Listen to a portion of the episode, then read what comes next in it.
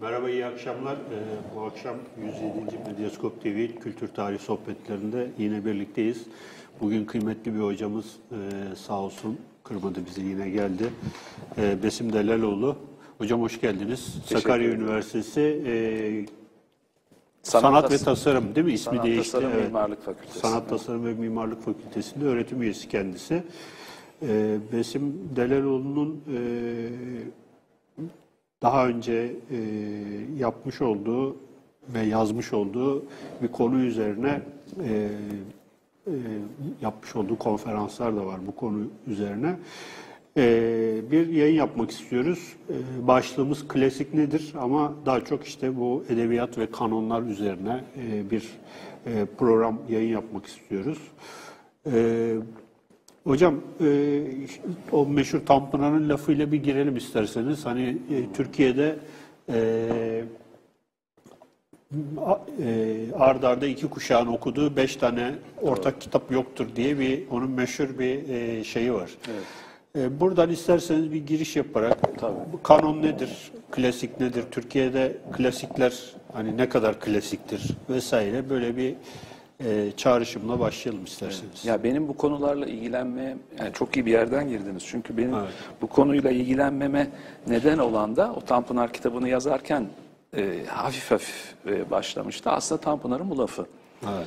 Ondan sonra nesiller boyu okuduğumuz okuduğumuz beş kitap yoktur diyor. Ee, sanırım günlüklerinde ya da bir e, romanda şimdi e, tam ezberimde yok. Ee, dolayısıyla bu bana çok e, çarpıcı gelmişti bunu ilk okurken okuduğum zaman çalışırken. Tabii şunu da ekleyeyim. Hatta o, onun da adını analım. Ee, sonra e, Tanpınar'ı ben yayınladıktan sonra sanırım sağ olsun Yalçın Armağan var biliyorsunuz şehir tanıyoruz, üniversitesinde.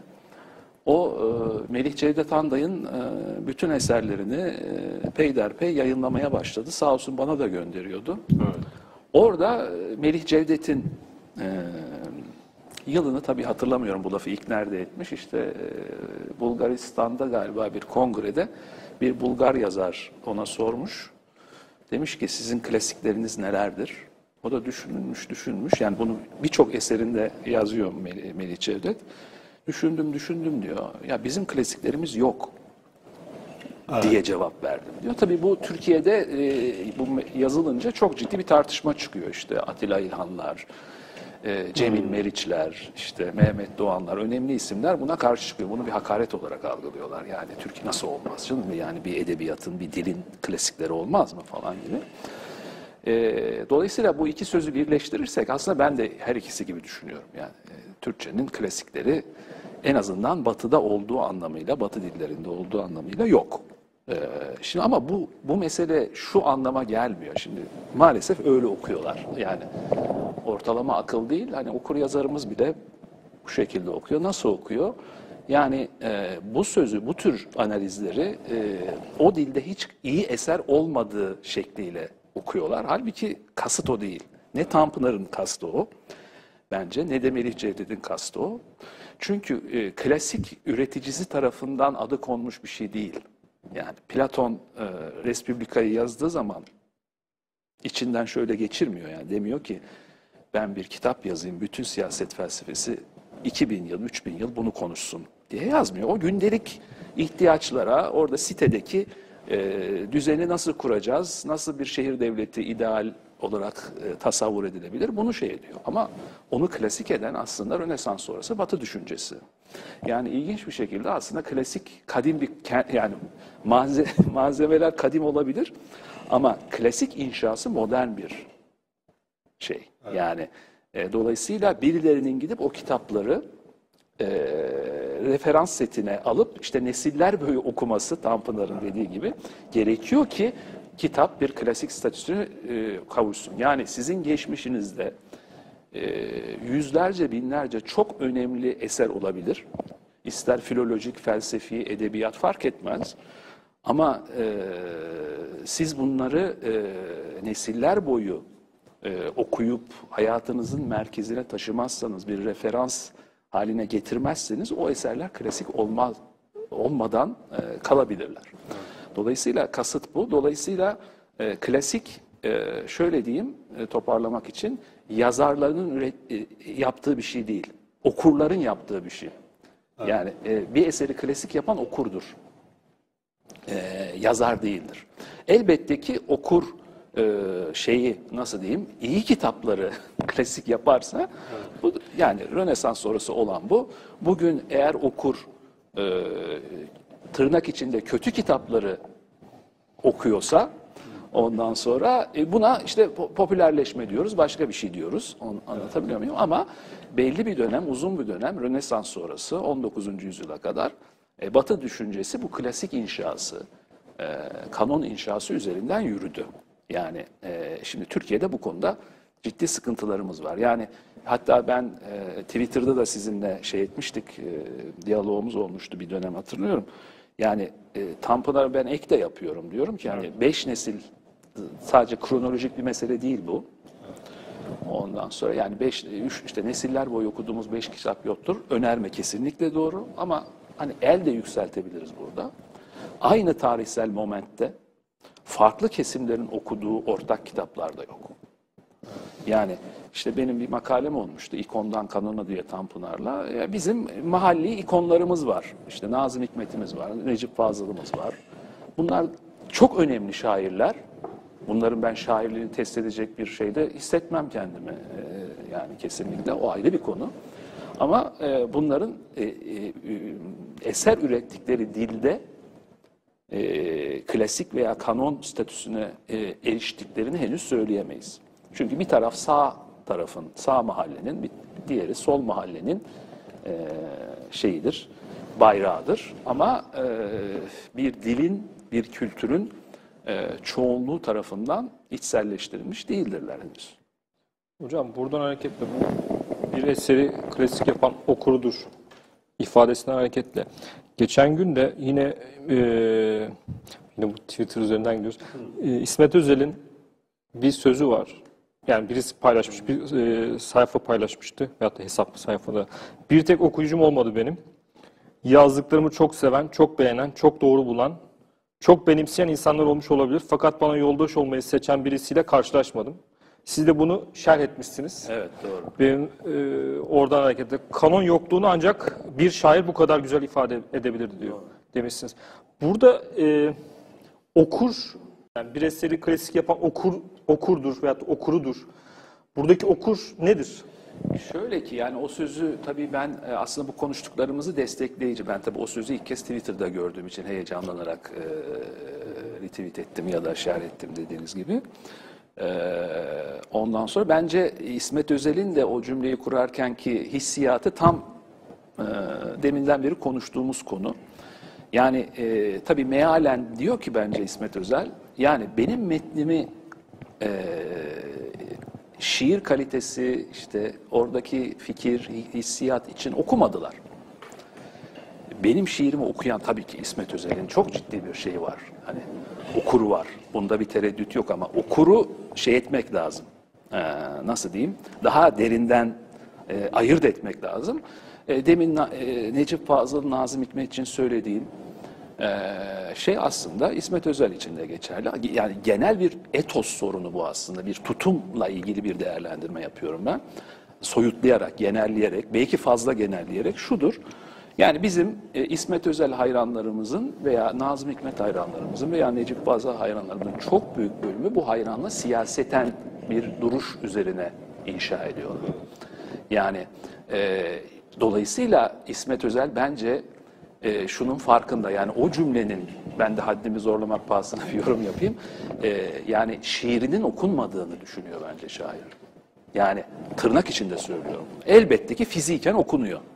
Herkes işte ezberden söylüyor ama e, e, çok daha yüzeysel bir okuma e, İsmet Özel'in söylemek istediği. Yani yüzeysel olarak okunuyor Türkiye'de şair veya yazar.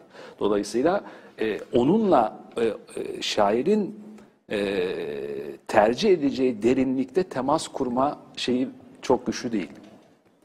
Şimdi bunun olabilmesi için mesela işte kanonik e, yapılanma, klasik yapılanması olabilmesi için e, e, sadece e, Tanpınar'ın dediği gibi 3-5 nesil bir kitabın okunması yetmez bence.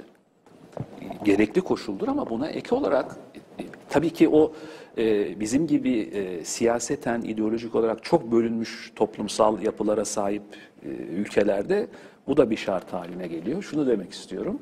E, farklı ideolojilerden insanların, farklı yaşama biçimlerinden insanların, farklı kültürlerden insanların da okuması gerekir. Şimdi böyle bir çoğulluk olduğu zaman, hatta öğrencilerin bir derste bana sordular bunu. Yani bu çoğunluk, çoğunluk, çoğulculuk falan diyorsunuz da hocam yani bu nasıl yani kaç kişi falan yüzde. Ben de espri olarak şey dedim anayasal çoğunluk olsun hani 66 virgül hani ondan sonra %50 hani, ha, ha, yani e, ondan sonra hani bir, bir kitabın, bir yazarın ondan sonra e zaten yüzde 66'yı toplamak için Türkiye'de bir, birden fazla siyasi partinin e, şeyine okuruna ya da seçmenine hitap edebilmeniz gerekir. Ondan sonra dolayısıyla hadi tabii işin şakası ama e, yani şu anda düşünebiliyor musunuz? Mesela e, Goethe okumamış bir Alman, Shakespeare okumamış bir İngiliz, e, işte e, Balzac okumamış bir Fransız e, hayal edilebilir mi? Şimdi dolayısıyla aslında e, başka bir açıdan bakarsak ben meseleyi sadece edebi bir mesele olarak işte size söylemiştim demin kahve içerken bir kitap yazıyorum inşallah bitince bunları daha şey e, ayrıntılı ifade etme şansım olur. Ama şudur e, yani bir toplumun toplum olabilmesi için bir e, ulus devlet olabilmesi için de klasik ve kanon gerekir. Yani sadece edebiyatla edebiyat çok kurucu bir şey. Yani ulusal kimliklerin çoğu dil üzerinden oluşmuş. Dolayısıyla insanlar roman okuyarak İngiliz, Fransız veya Alman veya Rus olmuşlar aslında bir açıdan. Bu bizim m- siyasi ideolojik mahallelerimiz arasında geçişkenliğin çok az olması aslında ortak kitap listesinin azlığıyla ilgili bir şey. Bu da bizi doğrudan klasik sorununa götürüyor. Dolayısıyla geçmişimizde çok iyi kitaplar olabilir, çok iyi eserler olabilir ama e, modern okurlar onu klasik haline dönüştürememiştir. Hatta şu örneği veriyorum bazen ben konuşmalarımda falan. Hani böyle oturduğu zaman kimse Mevlana'yı şey etmez. Hani o işte pirimiz şöyle böyle falan. Yani şu soruyu sormak lazım. Bunu biraz e, edebiyat sosyolojisi açısından biraz da araştırmacı bir zihniyetle sormak lazım. Ben bu konunun uzmanı değilim ama birileri bunu araştırsın isterim. Mesela Mevlana Amerika'da mı daha kanon, Türkiye'de mi daha kanon? Amerika'da daha kanon. Yani internetten 15 dakikalık aramayla e, Mesnevi'nin Amerika'da yani e, her yıl ilk 200 içinde yer alan Kitaplar Lisesi'nde. listesinde mevcut olduğunu görebiliriz. E şimdi dolayısıyla bu onu Amerika'da 20 yıl üst üste bunu sağlıyorsa Amerika'da bu kanon diyebiliriz ama aynı şeyi soruyu e, Türkçe mesnevi için sorduğumuzda aynı sonuçlara ulaşabilir miyiz? Dolayısıyla burada ciddi bir sorun var. Yani e, dolayısıyla bunu ben biraz işte demin etos dedim bir tutum meselesi yani çok geniş bir mesele hani e, dolayısıyla mesela biz hatta açık konuşalım. Bugün bizim siyasetimiz niye bu kadar gerilimli? Niye sağ sol ayrımı bu kadar kültürel mesela? Şimdi batı'da bu kadar kültürel değil siyaset. Tamam siyaset. Sandık kurulunca herkes başka partilere oy verir. Ama niye bir e, sağ ve sol veya işte İslamcılık ve laiklik niye bu kadar kültürel? Ya bunların arasında niye zeytinyağı su gibi hiçbir şeylik yok? Kültürel tabandan E çünkü çocukluktan beri e, e, şey e, ortak okuduğun beş kitap yok, on film yok seyrettiğin. Anlatabiliyor muyum? Yani şairlerin bile farklı. Düşünsene kategorik olarak A şairi, kategorik olarak B şairi, şairi. Yani okur yani okur yazar olmayan, okumakla çok şeyi olmayan toplumsal kesimleri bir yana bırakalım. Okur yazar e, kesimlerimiz de çok mahalli. Bunu Eliot tan şey diyorum. Türkçe'ye de öyle çevirmişler. Yerel deyin, mahalli deyin. Bizim şeyimiz çok lokal. Kültürel inşa, e, formasyon, Almanların Bildung dediği şeyimiz, yapımız çok yerel. Dolayısıyla e, mesela bugünkü e, dünya ile olan mesafemiz e, veya işte batı derken hep böyle bunu küfür gibi veya bir negatif bir şey gibi algılamamız falan aslında bütün bunlarla ilgili. Çünkü hep öteki başka mahallenin şeyi işte o yazar e, batılı çünkü bir iş- işe yaramaz. Ondan sonra ya da tersi layık mahalle için işte doğulu yapıtlar yapıl eserler aynı şekilde. Şimdi bu- bu kafa tabii e, klasik üretimine uygun bir zihniyet dünyasını yansıtmıyor. Ve sonuçlarında yaşıyoruz. konuşmalarınızda da sık sık adını zikrettiğiniz bir kitap var. Ee, Batı Kanonu. Evet. Bloom'un İtaki yayınlarından e, bunun çevirisi aslında epey de olmuş şey yapalı. Şöyle de gösteririm aslında kitabı. Bu kitapta e, Bulum e, bir tarif yapıyor E, ve işte kanon nedir vesaire ve orada işte mesela bütün Batı edebiyatı Shakespeare'le he- hesaplaşma üzerine kurulmuştur. Ya onu referans alır, ya karşı çıkar, ya taklit eder, ya geliştirir, bir şey yapar gibi. Ve buradan da yola çıkarak işte gerçi 30'a yakında kitabı e, işte Şey- e, Shakespeare'den başlayarak ve veya işte herhalde ilahi komedyadan Tabii daha kadim zamanlardan evet. başlıyor modern zamanlara Evet, doğru. Ama e, böyle bir şey var. Şimdi bu e, hesaplaşma iş- e, işi belki bu Batı edebiyatının e, kurucu dertlerinden bir tanesi olabilir. E, bu Harold Bloom'un bu yaklaşımı hakkında yani buna benzer bir kanonlaşma mı gerekir Türkiye'de yoksa hani e, çok daha farklı bir dinamikle mi veya buna gerek var mı hani bir kanon e, ulaşmaya gerek var mıdır? Ee, şimdi tabii yani e, gerek var gerek yok ayrı bir tartışma tabii. Bence gerek var. Yani doğrudan cevap vermemi istersiniz. Ama yani artık öyle bir çağda yaşıyoruz. Bunları hani 19. yüzyıl ya da erken 20. yüzyıl plan proje işte 5 yıllık kalkınma planını alalım falan filan hani komik duruma bir bak hemen güldünüz. O, haklısınız yani. E, hele şimdi neoliberal çağlarda yaşıyoruz. Hani ee, ama e, bu farkında olmadan da bir yandan oluşuyor. Hep meseleyi olumsuz yönünden şey etmeyelim yani. Şimdi ben şöyle de düşünüyorum.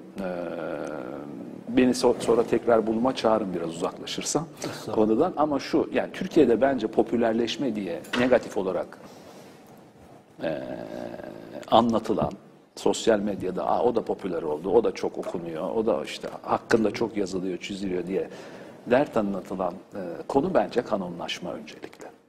Yani şimdi popülerleşme e, sadece popülerleşme olarak kötü bir şey değildir. Yani bir kitabın çok satması, bir filmin çok seyredilmesi o filmi otomatikman o kitabı kötü yapmaz. Şimdi işte ama bunu ayırt etmek için o, o dilde, o kültürde e, ciddi bir sanat kuramı, edebiyat kuramı ve eleştirisi olması gerekir. Türkiye'de eksik olan daha çok bu. Yani iyi ile kötüyü veya daha iyi ile daha az iyiyi birbirinden ayıracak, ayıracak kurumsallaşmış, e, saygı üretmiş, yani bir iki kuşak saygı üretmiş, ciddiye alınan bir eleştiri kurumu olması lazım. Ama üniversite, ama akademi, ama sivil, ama bir dergi, ama bir şahıs. Bakın bir, bir- dönem şeyi düşünün. Bütün değer yargılarından bağımsız söylüyorum. Nurullah Ataç. Bir dönem Fethi Naci. Değil mi? Yani şimdi e, yani birçok insan onlara onları referans olarak e, okuma listelerini belirlemedi mi kaç kuşak? Şimdi e, bu bir isim de olabilir, bir kurum olabilir. E, Tür- e, Türkiye'de ciddi akademiler yok. İşte Richelieu'nun kurduğu Fransız akademisinden söz ediyoruz. Akademi Fransız yani. Onun- Bunun sözlüğü hala referanstır Fransızca'da. Uzatmayın lafı. Şimdi dolayısıyla e, mesela Tanpınar işte. Tanpınar'ı hakkında son 5 yılda 20-30 tane kitap çıktı. Hepsi çok satıyor. Hepsi çok satıyor. Tanpınar'ın eserleri çok satıyor. Şimdi bunu nasıl okuyacağız? Ha, Tanpınar'da şey o. E, metin aynı metin. E, çok kişi okudu, hakkında çok çalışıldı diye metin kötüleşir mi? Ya böyle bir akıl yürütme olabilir mi? Yani çok aklı başında insanlar işte Tanpınar endüstrisi diyorlar, bilmem ne diyorlar son zamanlarda. İşte bir Benjamin içinde bu batıda olmuştu. Aynı şey. Yani benim itirazım var o konuda. Yani bir şey çok satması onu otomatikman kötü yapmaz. Şimdi Tanpınar için olan bence bir tür kanonlaşmadır. Peki hocam sözünüzü keseceğim ama Tanpınar mevzusuyla alakalı doğrudan. Ee, Tanpınar'ı e, herhalde 90'ların sonuna kadar dergah yayınları bastı.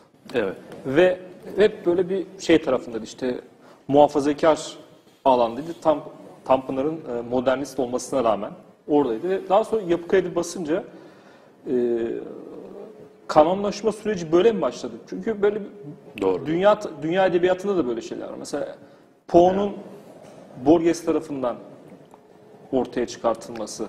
Mesela Poe bilinmeyen bir yazar fakat Borges ortaya çıkartıyor. Hem kendisi bununla şey yapıyor, e, popülerleşiyor. Yani veyahut da klasikleşiyor hem de Poe'yu. Tabii, yani tabii. bir de böyle Kesinlikle şeylik var fikir. yani nasıl diyeyim? E, dışarıdan hani şey anlamda değil, bir müdahaleyle veyahut da e, ortaya çıkarmayla da var galiba. Yani Zaten e, çok yani benim Tanpınar kitabının işte ilgili bir başlığı var en baştaki bir iki bölüm bununla ilgili. Yani yapı kredi dergah diye bir bölüm var kitapta. Yani ben tam bu, tam bunu anlatıyorum işte. Ben bunu bir de hayatın içinde keşfettim sınıfta. Yani ders verdiğim üniversitelerde ben 2004-2005 gibi Tanpınar üzerine ders vermeye başladım. Ders açmaya başlamışım. Kültür sosyolojisi, sanat sosyolojisi falan. Her sömestr bir tane ders açıyordum ve e, hiçbirinin içeriği birbiriyle aynı değil. İşte o dönemde okuduğum Tanpınar şeyleriyle ilgili e, seçmeli ders açıyordum. Bunu sınıfta fark ettim yani. Bunu hatta birkaç yerde de söyledim. İşte e, bir dönem hani ikisi birden basıyordu ya. Dergah ve Yapı Kredi 2000'lerin başı olabilir yanılmıyorsam. Bir 5-6 sene bir e, şey oldu. Aynı kitabın bir Yapı Kredi versiyonu, bir dergah versiyonu vardı. Yani çok kabaca söyleyeyim tabii. Hayat hiçbir zaman bu kadar basit değil ama e, başörtülü öğrenci dergah kitap diyordum ki huzuru okuyun gelin. O bir okuyordum o dergahtan almış. İşte e, daha e, işte layık bir e, seküler görünümlü bir öğrenci o gidiyor yapı krediden alıyor. Şimdi ben o zaman fark ettim bu sizin demin tespit ettiğiniz şeyi. Dedim ki burada bak burada daha derin bir şey var besim yani. Ondan sonra e, çünkü evet çünkü Türkiye'de e, yayın evleri de Türkiye'de yayın evlerinin profesyonelleşmesi, yayın dünyasının bir sektör haline gelmesi veya daha açık konuşalım, kapitalizmin bir e, şeyi haline dönüşmesi yani çünkü eskiden daha idealist bir şey işte hani değil mi? 60'lar 70'ler hani bu kitaptan ki para mı kazanılır? Hatta ayıptır. Değil mi? Günahtır falan filan. Ondan sonra sektörleşme e, özel sonrası oluyor. Birçok alanda olduğu gibi. Yani işte Adorno ile şeyin e, kültür endüstrisi dediği şey e, Türkiye'de e, özel sonrası 90'lı yıllarda e, yavaş yavaş gelişiyor. Yani kitap, e, e, kültür, para kazanılan, yani Türk bildiğim kadarıyla e, bakın Erasmus 16. yüzyılda kendi kitaplarının geliriyle geçiniyor Avrupa'da. Türkiye'de ilk benim bildiğim ilk Yaşar Kemal ve e, Aziz Nesin. Enis Batur bir e, şeyde bundan çok bahsetmişti. Yani kendi, kendinden önceki kuşak, kendine, kendi kuşağı ve kendinden sonraki kuşağın nasıl profesyonelleştiğini falan. Tabii. Yani şey diyor Enis Batur, boyumdan çok kitabım var ama hayatım boyunca hiç kitaplardan para kazanmadım. Evet. Hep başka işler yaptım. Tabii. İşte yan işler gibi. işte bütün şairlerimiz biliyorsunuz gündüz işte e, bir memurdur, çevirmendir işte e, ama akşamları şairdir falan. Part time aslında biraz. E, dolayısıyla evet bu dergah veya işte başka bir yayın evi olabilir. Yani ben bazen şunu söylüyorum mesela Tanpınar'ı e, uzun yıllar Türkiye'de dergah değil de e, varlık yayınları bassaydı. Hani eski bir yayın evi olduğu için söylüyorum. Mesela 60'lardan beri varlık yayınları bassaydı. Veya Remzi İş Bankası bassaydı. Nasıl bir Tanpınar imgemiz olacaktı? Şimdi mesela bu e, bu, bu çok ciddi bir soru aslında. Hani e, tabii ki afaki bir soru ama e, yayın evlerinin yayın evlerimizin de siyasi kimlikleri veya kültürel kimlikleri olması o etikette çıkmış bütün yazarları damgalıyor aslında bu. E, Dolayısıyla e, onları bir e, mahalle haline getiriyor, bir set haline getiriyor ve e, siyasi mahallelerimizde belli yayın evlerine abone gibi davrandıkları için bakın metni şey Tanpınar'ın metnini bir şekilde okuyorlar ama şimdi o okuma şekli bir sizin dediğiniz gibi benim de kitapta belirttiğim gibi işte bu yapı kredinin de basmasıyla biraz dengelendi ama kritik bence şey en kritik olan tabii günlüklerinin yayınlanması. Günlükleri yayınlanınca Tanpınar'ın gündelik seyahati hakkındaki en samimi hatta bence yer yer vulger, gayet bayağı e, ondan sonra görüşleri e, ortaya çıktı ondan sonra ve herkes bir şok oldu. E, ama bunu bilen bilmiyor muydu? Bunlar daha önce hiç mi konuşulmamıştı? Ama çok dar çevrelerde herhalde ol- olay geçiyordu. Şimdi herkes okudur, okuduğu için. Dolayısıyla e, sonuçta adam bir CHP milletvekili, işte 61'i alkışlamış falan bir adam ama bunu e, karşı mahalle okudu. Öyle değil mi? Açık konuşalım uzun süre. E ben bunu söylediğimde de çok tepki aldım. Yani Türkiye'de solcular okumadı falan ama tabii hani 3-5 solcu okumuştur mutlaka ama ben genel bir şeyden söz ediyorum. Hani hep o örneği veriyorum. Yani üniversite kantinlerinde okundu mu Tanpınar? Yani 70'lerin solcuları Tanpınar okudu mu üniversite kantinlerinde? Hani o parkalı gençler. Yani 80'li yılların başında e, solculuktan e, şeye e, entelektüelizme kayan, e, Adler okuyan, ne bileyim e, Erik Fromm okuyan e, gençler Tanpınar okudu mu? Mutlaka 3-5 tanesi okumuştur ama ben kitlesel bir şeyden söz ediyorum. Yani kam- daha kamusal bir şeyden söz ediyorum. Okumadılar. Şimdi bu bu aslında o gençlerin de şeyi değil. Hani onları ben eleştirmek veya küçük düşürmek için söylemiyorum bunları. Bu sadece bir tespit. Ondan sonra çünkü ben de onlar içindeyim. Ya ben de okumadım Tanpınar'ı 90'lı yıllara. Belki bütün bunları söylemem aslında bir suçlu, birikmiş suçluluk duygusunun şeyi olabilir. Tezahürü olabilir. Çünkü e, şeydi yani e, yani sol kesime Tanpınar uzun süre muhafazakar gözüktü. Olmamasına rağmen. O ayrı bir tartışma konusu tabii. Oralara girersek çok uzun ama e, evet bence değil. Yani bir de e, esas sakatlık bence şu. Yani bir yazarı, bir metni bu kriterlerle Evet. Sınıflandırmak çok e, çok bayağı bir şey yani. Solcu mu sağcı mı bilmem ne. Yani ne mecburiyeti var yazarın? Yani 300 yıl önce yazara bir de anokronizmle ta bunlar geçmiş yazarlara uygulanıyordu. Shakespeare şucu muydu, bu mucu muydu muydu işte bilmem. Yani ne mecburiyeti var yazarın senin gündelik siyasetine cevap vermek zorunda mı yani? Evet. Yani her çağın kendine göre, her dönemin, her toplumsal koşulun kendine göre şeyleri var. Hani ondan sonra e, dolayısıyla bunları klasik yapan belki de biraz da aslında şeye dönebiliriz oradan Shakespeare'e. Biraz da bunları ne kadar aştıkları değil mi? Evet. Yani ne kadar tırnak o kelimeyi de sevmiyorlar ama Türkçe'de ne kadar evrensel. Hatta ben ona şey diyorum artık dünyalı. Öyle deyince belki hani yani bütün dünyayı gören bir perspektiften, pencereden konuşabilmek ve dolayısıyla onu söylemeden önce de bütün dünyadan veri toplayabilmek.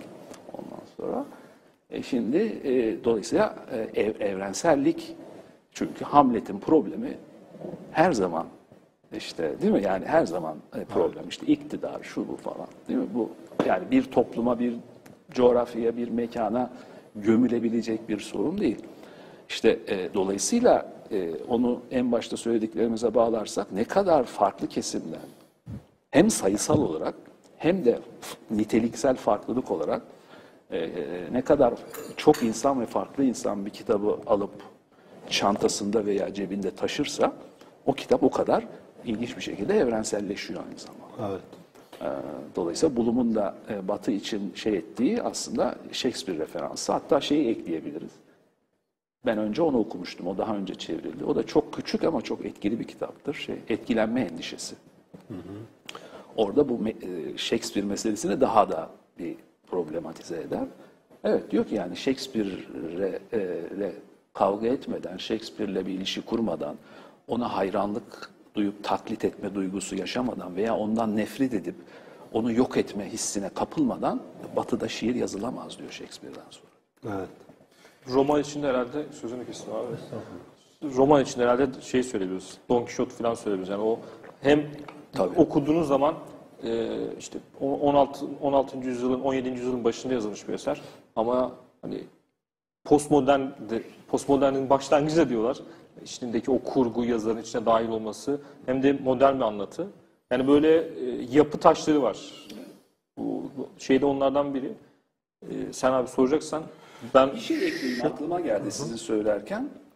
Ee, şu, Türkçe'de yani Türk e, düşünce dünyasında hala böyle bir ayrım var. Şimdi Bloom'un kitabı bence daha önce bir de Eliot'ın e, tabii bunlar eski 1930'lar falan olabilir. E, neydi? E, Traditional Individual Talent yani e, Türkçesi işte e, gelenek ve bireysel yetenek diye bir makale aslında bu. Yani bu e, Eliot bunlar sonuçta tırnak içinde muhafazakar olarak kataloglaştırılan e, şeyler ama bizde hala şöyle bir ayrım var. Bir gelenek kavramı yaratıcılığın tersi olarak algılanıyor. Yani e, modernist anlamda yaratıcılık işte deha yoktan var edecek. Dolayısıyla gelenekle hiç iliş, bir ilişkisi yok ya da Yapacak geleneksel olan da orada da yaratıcılık yok. e, Deha yok. Dolayısıyla bir tür zanaat gibi hep ola geldiği gibi tekrar edecek. Şimdi bu iki yazar dan sonra bu artık sürdürülemez bir iddiadır bence. Yani e, bunun e, girişini yapan Eliot'tır ama esas bu kitaptır. Dolayısıyla bakın demin söylediğimizde ikisi birden var. Yani yaratıcılık motivasyonunu nereden buluyor, çağdaş yazar, şair? Evet.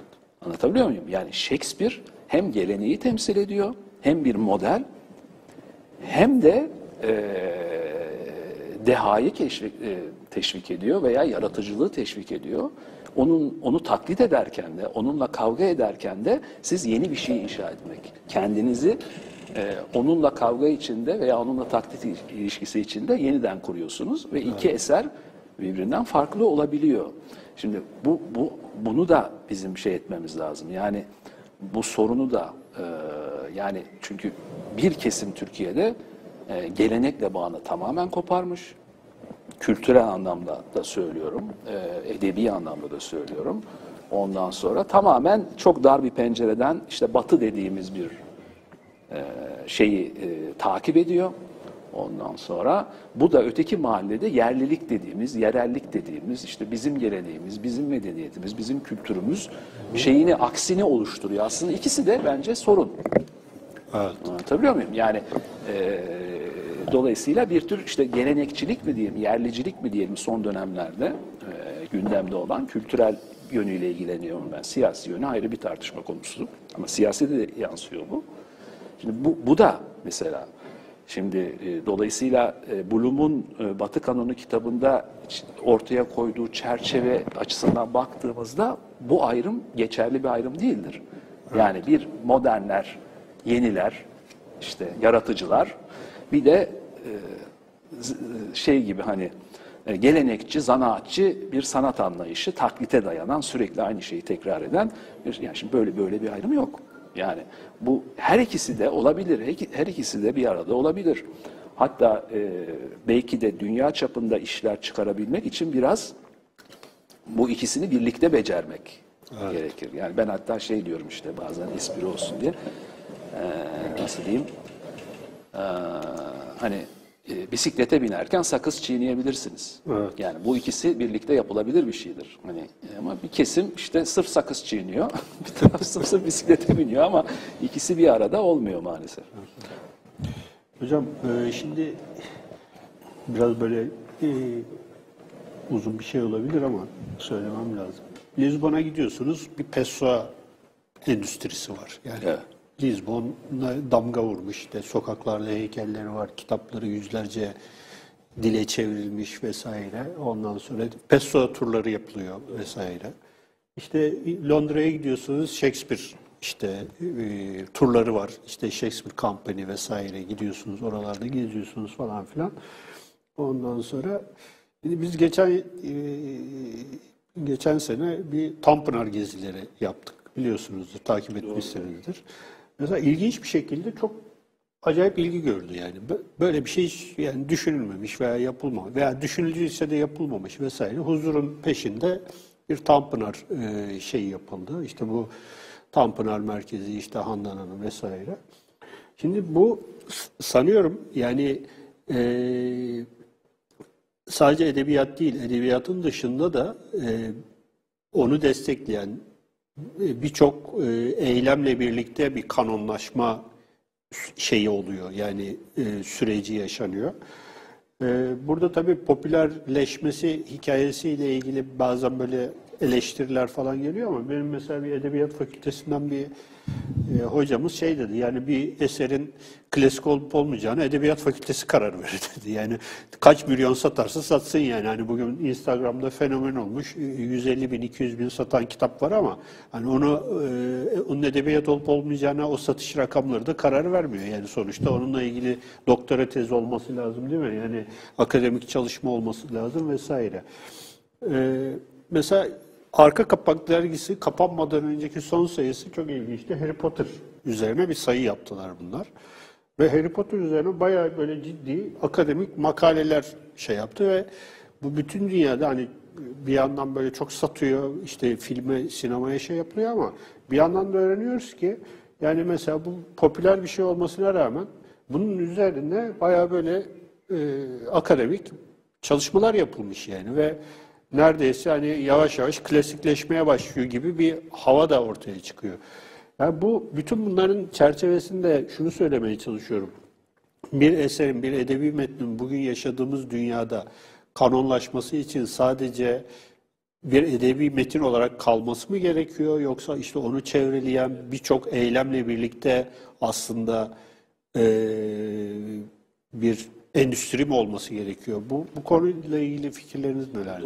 Evet, e, yani e, biraz önce de değinmiştim galiba, kısa geçmiştik orayı. İşte bizde e, kanon ve klasik e, olumlu bir içerikle kullanılır.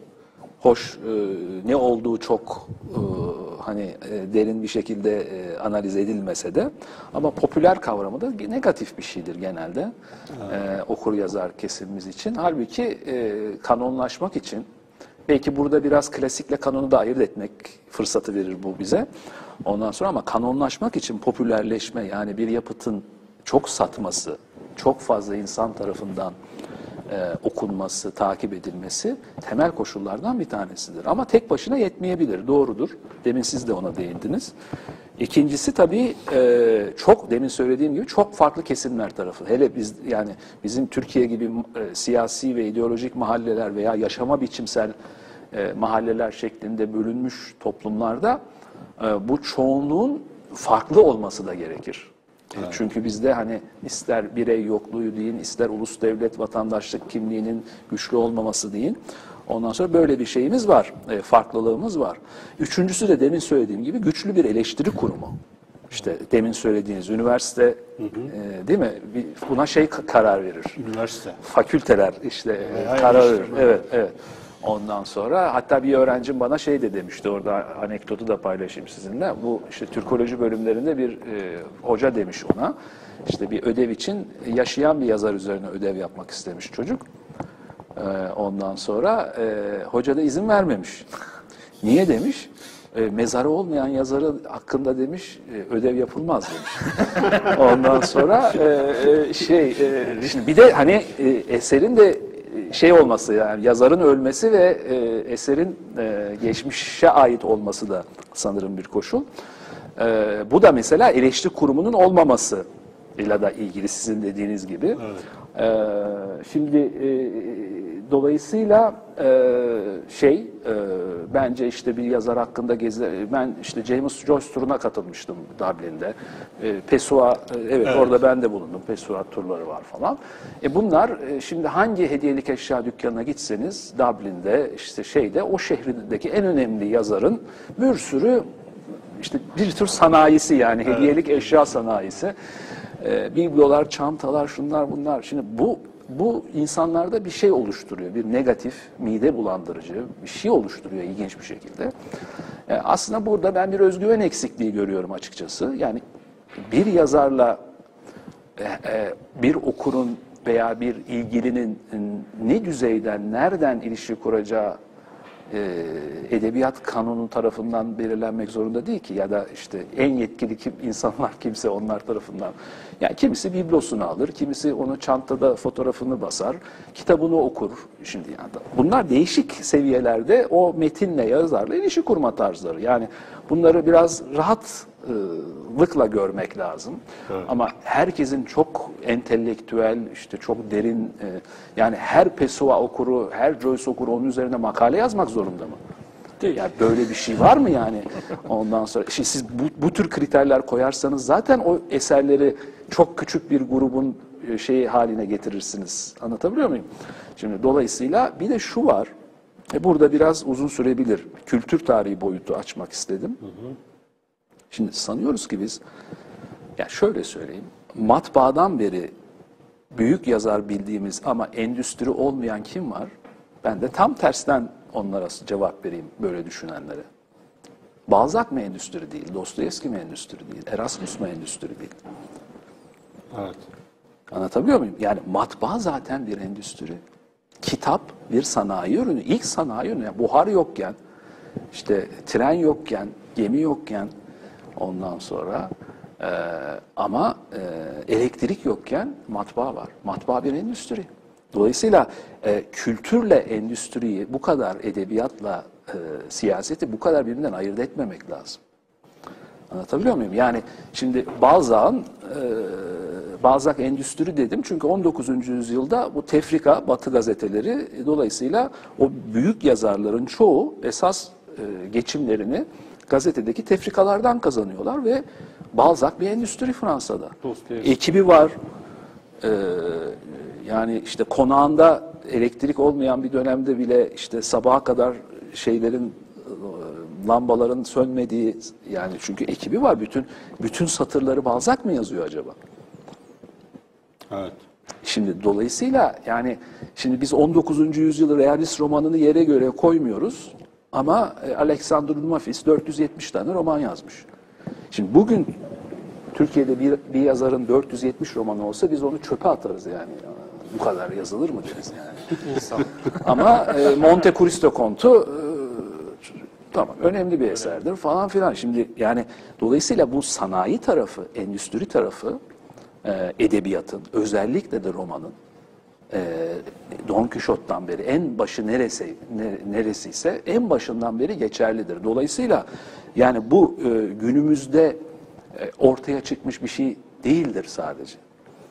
Ama 19. yüzyıl romanını biz e, şey ettiğimiz için yani hiçbir zaman bugün çok satan bir yazarla bir Dostoyevski'yi karşılaştırabilir görmediğimiz için biz hep günümüzdeki popülerlere yüklenmeyi bir kolaylık olarak e, tercih ediyoruz. Halbuki e, 19. yüzyılın büyük romancıları da yani Dostoyevski'nin işte biliyoruz yani kaç birkaç ayda bitirdiği kitapları var. Kumar borcu. Parayı peşin alıyor, yiyor, bitiriyor. Ondan sonra teslim tarihi gelmiş. Balzac da aynı şekilde. Ondan sonra e, şimdi yani bu endüstri olmuyor da ama tabii ki nitelik ayrı bir tartışma. Şimdi biz oraya gelebilmemiz lazım. Yani e, şimdi bir kitap çok satıyor, otomatikman kötü. E Tanpınar da çok satıyor. Mesela işte bunu kim ayırt edecek yani? İşte bir şey var son zamanlarda sosyal medyada çok dönen. İşte 150 bin satıyormuş falan filan bir yazar. Evet. Ee, ondan sonra Twitter'da falan görüyorum. ismini vallahi hatırlayamadım. Bilmediğim biri yani. İşte şey falan. E, tamam, e, o, tamam o nitelik olarak da düşük belki. Ama okumadan söylüyorum, bilmeden yani Twitter'ın kandırılmışlığına gelerek. Ondan sonra e, Tanpınar da çok satıyor. Ondan sonra ne bileyim Orhan Pamuk da çok satıyor veya işte ne bileyim. E, Şimdi bu e, Twitter'da çözülecek bir mesele değil. Biraz da zamana bırakmak gerekiyor. Elbette. Yani o Elbette rahat bırakmak gerekiyor. Akademide Yani- çözülecek. E, Şimdi tabii burada akademinin de tabii şey e, rolü var. Hani e, nasıl diyeyim? Bu kurumsallaşmanın bir ayağı da yani eleştiri ve kuram dedim. Yani edebiyat eleştirisi ve edebiyat kuramı. E şimdi Türkiye'de nitelikli edebiyat var. Türkiye'de nitelikli e, roman, şiir, öykü var. Ama Türkiye'de nitelikli edebiyat kuramı var mı? Evet. E, nitelikli edebiyat eleştirisi var mı? E şimdi bu işte yani dolayısıyla bence edebiyat bölümlerinin, Türkoloji bölümlerinin e, bu e, e, otoritesizliği diyelim. Yani başkalarını suçlamaya hakları yok bence. Yani eğer böyle diyorlarsa bunun baş sorumlusu kendileri. Yani bu otoriteyi siz e, çalışarak sağlayacaksınız. Anlatabiliyor muyum? Kitap yazarak, rapor yazarak, düzenli işte e, değil mi? Mesela başka bir yere sıçrayayım. Biraz şey oldu ama dağınık aklıma geldi unuturum diye. E, Türkiye'de çok saygın ödül var mı mesela? Niye ödüllerimiz bu kadar saygın değil? Yani en azından batıda olduğu kadar. Çünkü batıda yazarımız ödül alınca çok şey önemli oluyor ama içeride e, şimdi aynı şey kanon ve klasiği ol- olmazsa bir dilin güçlü bir kanon ve klasik e, yapılanması olmazsa veya güçlü bir edebiyat eleştirisi e, veya kuramı olmazsa e, ödüllerin de kıymeti harbiyesi bu kadar olur. Evet, çünkü o zaman e, çünkü aynı şey mantık orada da tezahür ediyor. Yani mahalli ödüller. Yani ödüllerimiz de mahalli. Belli bir mahallenin yazarını ödüllendiriyoruz biz. Ötekileri zaten otomatikman aday olamıyorlar yani. Yılın şiir kitabı mesela. Necip Fazıl olursa bilmiyorum bilerek de söylemiyorum. Nazım Hikmet Necip Fazıl ödülleri var mı yok mu bil- bilerek de söylemiyorum. Nazım şey Ondan var, sonra Necip Fazıl biz var. bir solcu Nazım Hikmet şiir ödülü e, şey Necip Fazıl şiir ödülü alabilir mi? Ya da bir sağcı e, Zor. e, Çok zor. e şimdi o zaman e, zaten burada kanonik olmayı baştan e, feda ediyorsunuz. Gerekli şartları yerine getirmiyor yani. Yani şimdi o zaman siz e, ke- mahallenizde kendi, kendiniz pişirip kendiniz yiyorsunuz. Ondan sonra e, bir, bir açıdan bakın burada inanılmaz bir bu da bir sanayi. Yazar memnun, hazır okuyucu kitlesi. Yazar memnun, sürekli kendini olumladığı bir yazar. E, ikonlaştırıyor işte büyük yazar, babamız, şeyimiz falan. Ondan sonra işte buradan da mesela eleştiri kurumu çıkmıyor. Halbuki e, Bloom ne diyor Shakespeare için? Değil mi? Sadece hayranlık değil, onunla kavga edeceksin. Yani e, güçlü bir baba oğul ilişkisi yani işin ödipal boyutlarını e, bir kenara koyalım. E, karşılıklı bir eleştiriye de dayanır. Ondan sonra ya da her iki kuşak arasındaki ilişki biraz öyledir. Yani babanızı ödipal anlamda katletmeden nasıl kendiniz olacaksınız? Mesela. Şimdi bu e, bu edebiyatta çok güçlü bir şey e, boyut aslında. E, şeyin de çok önemsediği, e, da her iki çalışmasında da çok önemsediği. E, bir de böyle bir şey de var mesela işte söyleyeyim. Yani gelenek eksikliği dediğimiz bu süreklilik yerine sürekli kopuş. Dolayısıyla herkes sabah kalkıp yepyeni bir edebiyat inşa etmek zorunda. Yani yani bu, bu, bu da zor bir şey yani. tamam de, deha e, olursunuz, e, büyük bir yaratıcı olursunuz. Tamam, e, mümkün değil mi? Mümkün. Ama e, bunlar çok ender olur. E, yani daha şey olan e, aslında e, aynı alanda geçmişteki yapıtlarla düzenli bir ilişki kurarak e, onlarla onları biraz taklit ederek, biraz isyan ederek, biraz onları beğenmeyerek oradan bir kendilik e, çıkarmak e, aslında daha kolay ve daha kestirme bir yoldur yani. Bir de hocam orada süreklilik de var yani. O süreklilik içinde işte sıçramalar, atlamalar oluyor. Şeyi e, ben başka bir yerden de gitmek istiyorum. İşte Alfa yayınlanan Edebiyatın Kısa Tarihi diye bir ufak böyle el kitabı çıkmış. İşte edebiyatın başyapıtları için mükemmel bir giriş kitabı. Bunların içinde, bu eserlerin içinde işte şeyler var yani Shakespeare İngilizce, İngilizce ve daha doğrusu İngilizceye tercüme edilmiş kitaplar üzerinden konuşuyor. İşte Shakespeare var, e, Beowulf falan var ama bunun içinde benim ilgimi çeken bir kitap var. Mesela e, Kral James İncil'i. Bunu da aslında bir klasikleri tasnif ediyor. Ve bunun içinde bir düş bir paragraflık bir kısım var. Bunu okumak istiyorum. Buradan üzerinden gidebilirsek e, daha iyi olabilir diye düşünüyorum. E, şey üzerine konuşuyor. Kral James İncil'i üzerine konuşuyor. Kral James İncil'i 1611 tarihli yetkilendirilmiş versiyon Tyndall, e, Tyndall'ın istediği gibi kitapların kitabını köylüler ve herkes için erişilebilir kılmanın yanı sıra James'in belirlediği amaçlara da ulaştı. Monarşi ve parlamento ile birlikte modern İngiliz devletinin temel taşlarından birini oluşturan İngiltere'deki yerleşik kilisenin yapısını güçlendirdi. Aynı zamanda nüfusun haftada en az bir kez işittiği bir İngiliz dili versiyonunun veya diyalektinin oluşmasına hizmet etti. James kiliseye gitmeyi zorunlu kılmıştı. Burada ufak parantez açmış. Yetkilendirilmiş versiyonundan her haftada her hafta okunan bölümler gelecek yüzyıllarda İngiltere'nin entelektüel ve kültürel dokusunu ve özellikle yazarlarını etkiledi. Her zaman işitilebilir ve görülebilir olmasa da varlığını daima hissettirdi. Çok doğru. Yani b- biraz önce bahsettik ama bu e, standartlaşma yani matbaanın işte şey diyorlar işte 1700 Türkiye'de bu şey tartışması da var işte. Türkiye el yazma işte el yazmaları vardı. E, işte 17. 18. yüzyılda işte matbaa geldi. Orada da ne kadar basıldı, ne kadar edildi. Orası da şeyli, problemli e, bir alan dilin e, standartlaşması, yani klasik üzerinden standartlaşma, buradan, buradan da biraz devam edebilir miyiz? Kültür tarihi boyutu dediğim buydu aslında. Hani ben çok kısaca girdim. Şimdi siz daha e, derinlemesine girdiniz. Doğru, çok önemli bu. Yani e, oradaki e, detaylara ben vakıf değilim tabii Kral James İncil'i şeyini ama e, mesela ben de şey tarafını anlatayım size çok kısaca. E, Luther'in e, işte meşhur e, İncil'i e, Almanca'ya çevirmesi e, ulusal dilin oluşmasında yani Almanca'nın oluşmasında çok kurucu bir etkinlik bu. Çünkü e, matbaa sonrası, matbaa 1400'lerin ortası falan başlangıcı. İşte İncil'in e, Almanca'ya çevrilmesi de 1520'ler 30'lar yanılmıyorsam. Ondan sonra bu aslında bugün işte Heinrich Heine'ın meşhur bir kitabı vardı, yeni çevrildi. Yani bütün Alman edebiyatı, Alman felsefesi diyor aslında bu çeviri üzerine e, Luther'in İncil çevirisi üzerine kurulmuştur. Almanca diye bir dil bu şekilde mümkün olabilmiştir. E, daha bir ulusal dil değil tabii 16. yüzyılda ulus kavramı bile hani e, mevcut değil. Ama bu altyapıyı, kültürel altyapıyı oluşturan aslında bunun mümkün olması. Hatta küçük bir detay vereyim sizi desteklemek açısından.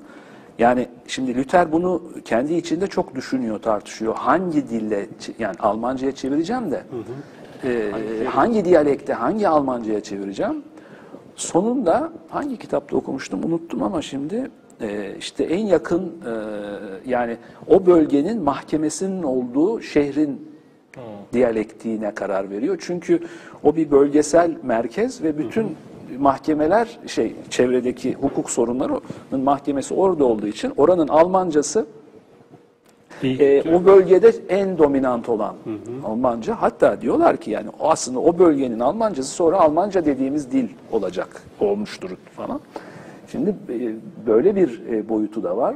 E, dolayısıyla mesela İncil bir din, bir kutsal kitap ama aslında Batı'da kanonik yapıyı, klasik düzeneyi kuran en önemli eserlerden bir tanesi.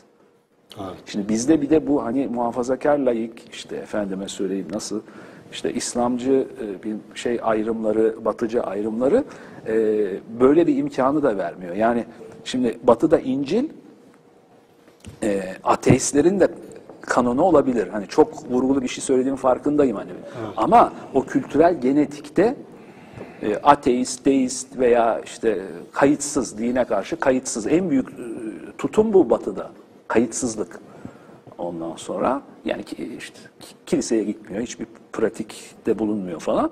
E, nüfusun çok büyük bir çoğunluğu ama e, herkes okulda bir işte İncil mincil okumuş bir şeyler e, aileden şey edilmiş. Şimdi bu bu genetik bağ e, aslında ilginç bir şekilde burada ben siyasi bir yargıda bulunmuyorum yanlış anlaşılmasın yani ama şu var e, işte e, birisi konuştuğu zaman diğerinin daha kolay anlıyor olması bizim farklı mahallelerden insanların oturup konuşamaması konuştuğu zaman diğerinin anlamaması bakın dil metaforik bir şeydir Ee, hani sadece objektif bir şey değildir yani ben bir örnek vereceğim size kendimi daha ifade etmek için sizin o vereceğim örnek mesela diyeceğim ki işte Mevlana'nın şurasında şöyledir diyeceğim. Siz Mevlana'yı hiç duymadıysanız beni anlamazsınız ki. Evet. Anlatabiliyor muyum? Ha, ha. Şimdi dolayısıyla bu kanonik yapı hepimizin arkasında hani kültürel setimiz e, bazı şeyler ortak olmalı ki siz bir metaforik e, dile kaydığınız zaman, siz bir örnek verdiğiniz zaman ben sizin neden bahsettiğiniz konusunda e, haberdarlık düzeyim yüksek olsun ve muhabbet, diyalog, entelektüel alışveriş devam edebilsin. E şimdi biz sizinle otururuz, siz dört tane örnek verirsiniz. Benim hiç dünyadan ben bir daha sizi aramam ki. Ya ne yapacağım yani çünkü sen öyle bir yerden konuşuyor ki adam benimle bana Ortak paydamız var. Şimdi yani toplum sosyoloji diyoruz, toplum bilim ama yani toplum bile bir şey aslında, verili bir şey değil. Tabii toplum olmanın bazı koşulları var. Mesela ben o yüzden demin şey deme ihtiyacı hissettim. Bu sadece edebi bir sorun değil. Ee, kültürel bir sorun. Hatta burada kültürü, siyaseti de içeren anlamda kullanıyorum. Ee, Türkiye'deki siyasi yapıyla da ilgili bir sorun. Yani e, bu e, işte demin de söylemeye çalıştığım gibi bu kadar parçalı bir yapı e, aslında e, arkada ya da arkada demeyeyim derinde e, yani yüzeysel olanın altında bir e, ortaklık zemininin olmamasından.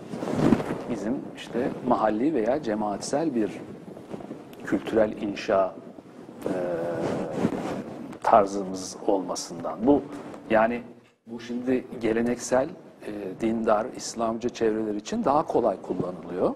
Haklı olarak, haksız olarak demiyorum. Çünkü daha görünür olduğu için bu Türkiye'nin güncelliğinde.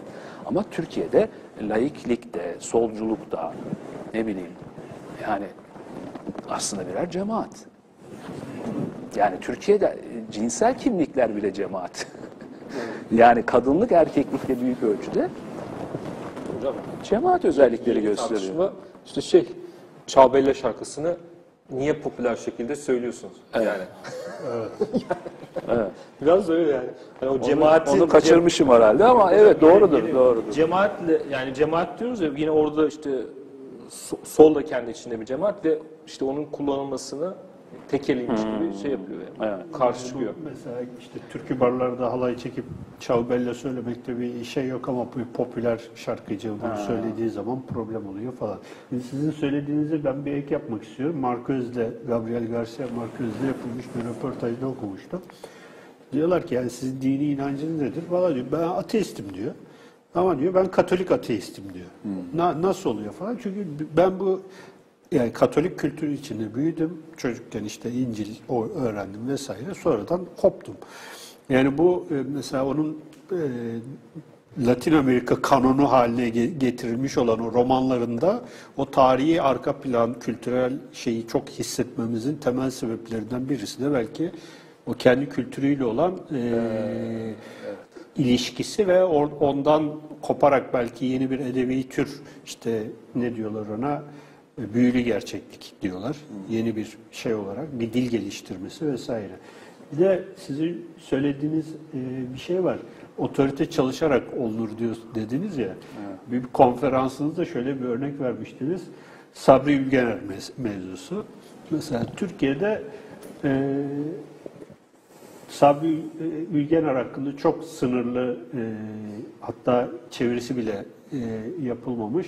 E, İngilizce çevirisi yok ama e, Sabri Ülgener hakkında 68 tane İngilizce tez var diye bir Rakamı 60 olabilirim. Hani yani Ha, işte e, bilmiyorum yani. şey bazen öyle ben 79, 68, 123 falan derim ama evet. Ee, ama yani burada Şey var. gerçekten bu yani akademinin otorite olması e, meselesinde bir performans bir Çünkü otorite yani açısından- akan suda şey doldurmak değil. Yani böyle duruyorsunuz size otorite dağıtıyor. Başka bir otorite mesela. Böyle bir şey değil. Otorite olmanın e, şeyi var hani bir özellikle böyle bir de edebiyat alanında falan. Ondan sonra e, bir söyleyeceksiniz ciddiye alın- e, alınacak. iyi üç söyle, iyi yedi söyleyeceksiniz. Ondan sonra otorite olduğunuz demektir. Herkes size bakacak, dönecek. İşte o kişi ne diyor ya da o kurum ne diyor. Anlatabiliyor muyum? Yani a- Türkiye'de akademinin e, zayıflığı mı değil mi artık? Yani şey tarafı bilmiyorum. Tıp tarafı, e, endüstri tarafı, hani pozitif bilimler o benim alanım değil. Orada ben onlara bir ukalalık etmek istemem ama bu taraf beşeri alan, e, beşeri bilimler, edebiyat, e, filoloji diyeyim en geniş anlamıyla. e, bu konuda zayıf. Bunu kabul etmemiz lazım. Hocam yani. birkaç hafta evvel, iki hafta evvel Robinson üzerine yaptığınız programda işte ona hazırlanırken şey Akşit Göktürk'ün kitabına bakayım dedim biraz. Mesela oradaki dipnotları falan görünce neler çalışıldığını veyahut da işte neler yapıldığını yani Robinson'u yani şey hallaç pamuğu gibi atmışlar yani. O, o kadar çalışılmış ki e, işte gün şeylerinden nerede çalıştığından işte gazeteler, gazetelerinde yazdığı yazılardan e, ve tarihlerine bakıyorum mesela 1900 e, 1900'lerin başından günümüze kadar işte işte Yan Watts'larla falan bitiyor, bitiyor ama ha- hala muhtemelen daha de- devam eden bir e, çalışma. Yani sürekli bir üretim var. Hani biz işte şey yapıyoruz ya bu kadar da şimdi Tanpınar için söyleniyor ya çok çok fazla çalışıldı. Ya daha da fazla çalışılması lazım ki e, onun hakkında derli toplu işte elle tutulabilir bir eleştiri e, ve oradan hareketle başka yazarları da yani sırf Tanpınar değil burada başka yazarlar üzerine de e, konuşabilelim. Hocam buradan e, başka bir e, soruya geçmek istiyorum ama E, klasiği yaratan başta yani e, klasiği yaratan aslında matbaa. Doğru. Ve matbaa dediğimiz bir e, modern bir alet, modern bir endüstri. İşte 15 15 16. yüzyılda ortaya çıkıyor ve işte günümüze kadar geliyor. Fakat şimdi de farklı bir medya medyaya geçiyoruz. İşte bugün işte üzerinde konuştuğumuz bizi bir araya getiren işte sosyal medya. Bunun bu biraz tabii şey olacak. E, öngörü olacak da daha e, içindeyiz şu anda çünkü sonuçları itibariyle bilmiyoruz. Sosyal medyanın veyahut da bu internetin e, klasikler üzerine veyahut da klasiklerle ilişkisi nasıl olacak? Çok güzel bir konu bu. Şimdi ilk bölümüyle ilgili bir küçük de detayla sizin söylediklerinizi de destekleyeyim. Mesela dedim ki ben en başta klasik, klasik aslında modern bir şey. Yani paradoks gibi oluyor hani. Çünkü klasik deyince çok eski bir şey. Tamam metinler eski ama onu klasik kılan dedik okur ya. Ondan sonra e, bu da matbaadan sonra oluyor. Şimdi şu, şunu düşünün. Bütün diğer verileri sabit e, ceteris paribus düşünelim. E, bütün diğer verileri sabit düşünelim. Ve e, bir alet çıkmış, yeni bir alet. El yazmasına göre e, inanılmaz hızlı kitap yayın basabiliyor. Evet. Şimdi matbaa çıktığında Avrupa'da kaç tane yazar var? Olabilir. Yani e, güncel yazar sayısı yaşayan, anında yazan e, yazar sayısı e, oranında kitap bassaydı matbaacı kar edebilir miydi? Edemez. Yani e, matbaa şöyle bir devrim yapıyor aslında. E, in- yani inanılmaz yazar olma, metin üretme e, imkanı sayıyor. Bir piyasa oluşturuyor. Bakın bu endüstri derken boş konuşmuyorum burada ben. Anlatabiliyor muyum? Şimdi e, yaşayan yazar sayısı çok kısıtlı. Benim bir matbaam var ve yazar olarak sadece ikiniz varsınız. Siz gece gündüz yazsanız ben makinem dönmez ki benim. O zaman nereden bulacağım ben metin? Ha ilginç bir şekilde tesadüf olmuş. Floransa'da Platon Akademisi kurulmuş. Bir sürü Yunanca bilen. e, işte İstanbul'un fethinin yarattığı göç falan da anlatılır ya bizim Evet, e, evet. Emin Oktay kitaplarımızda. E, bir sürü e, klasik yani e, e, Yunanca'dan Yunanca bilen inanılmaz bir entelijansiya oluşmuş Floransa'da, Venedik'te. Akademilerde. Çünkü akademi 500'lerde falan kapanıyor Justinian zamanında. Ta e, Röne, e, Rönesans öncesinde İtalya şehir devletlerinde açılıyor. Yani Platonik akademi bunlar. Ve bunlar inanılmaz o literatürü zaten Avrupa'ya getiriyorlar. Dolayısıyla eskiye rağbet olması, bit pazarına rağbet olması biraz da ticari bir şey. Bunu küçümsemeyelim. Hep küçük bakın. Bu söylediklerim popülerliği, popülerleşmeyi küçümsememekle çok iç içe bir şey. E, Dolayısıyla e, bana diyor kitap getirin kardeşim ben basacağım para kazanacağım. E Platon getirin, Aristo getirin ne bulursanız getirin. Şimdi bakın klasikler biraz endüstriyel bir şekilde de oluşuyorlar. Anlatabiliyor muyum? Şimdi bu şu demek değil. E, bu eserler beş para etmez. İşte e, önemli değil e, ama işte matbaacılar para kazansın diye klasikleşti diye komplo teorisi üretmeyelim. Ama belki de orada e, çok kıymetli olmayan bir sürü eser de basılıyor. Piyasa ona kendi içinde bir iki kuşak içinde dengeleniyor. Platon'un Respublikası ile aynı dönemde yazılmış başka bir kitabı bugün bilmiyoruz. Şeyi biliyoruz. Şimdi aynı sorun uzattım lafı. E, bugün için de geçerli. Yani sosyal medya inanılmaz bir evren. Ee, ve bunu yani internetin işte ne bileyim 6 ayda bir ikiye katlandığı falan söyleniyor içerik açısından. Yani yüklenmiş içerik açısından. Ee, ondan sonra yani bir gün gelecek büyük ihtimal 70 yıllık copyright işte telif yani yazarın ölümünden 70 yıl mesela bırakırsanız yani bugünden 70 yıl öncesini şöyle bir şey düşünün. Yani sizi desteklemek için. E, Bugün internette e, bir site olduğunu düşünün. Ve orada e, Türkiye, Türkçe dil dünyasında 70 yıl öncesine kadar üretilmiş tüm metinlerin yüklü olduğunu düşünün. Evet. Yani Adem Havva'dan günümüze kadar bütün metinlerin değişik dillerde işte Japoncası, İngilizcesi falan Ondan sonra şimdi bunun sağlayabileceği şeyi düşünebiliyor musunuz? Ee, imkanı.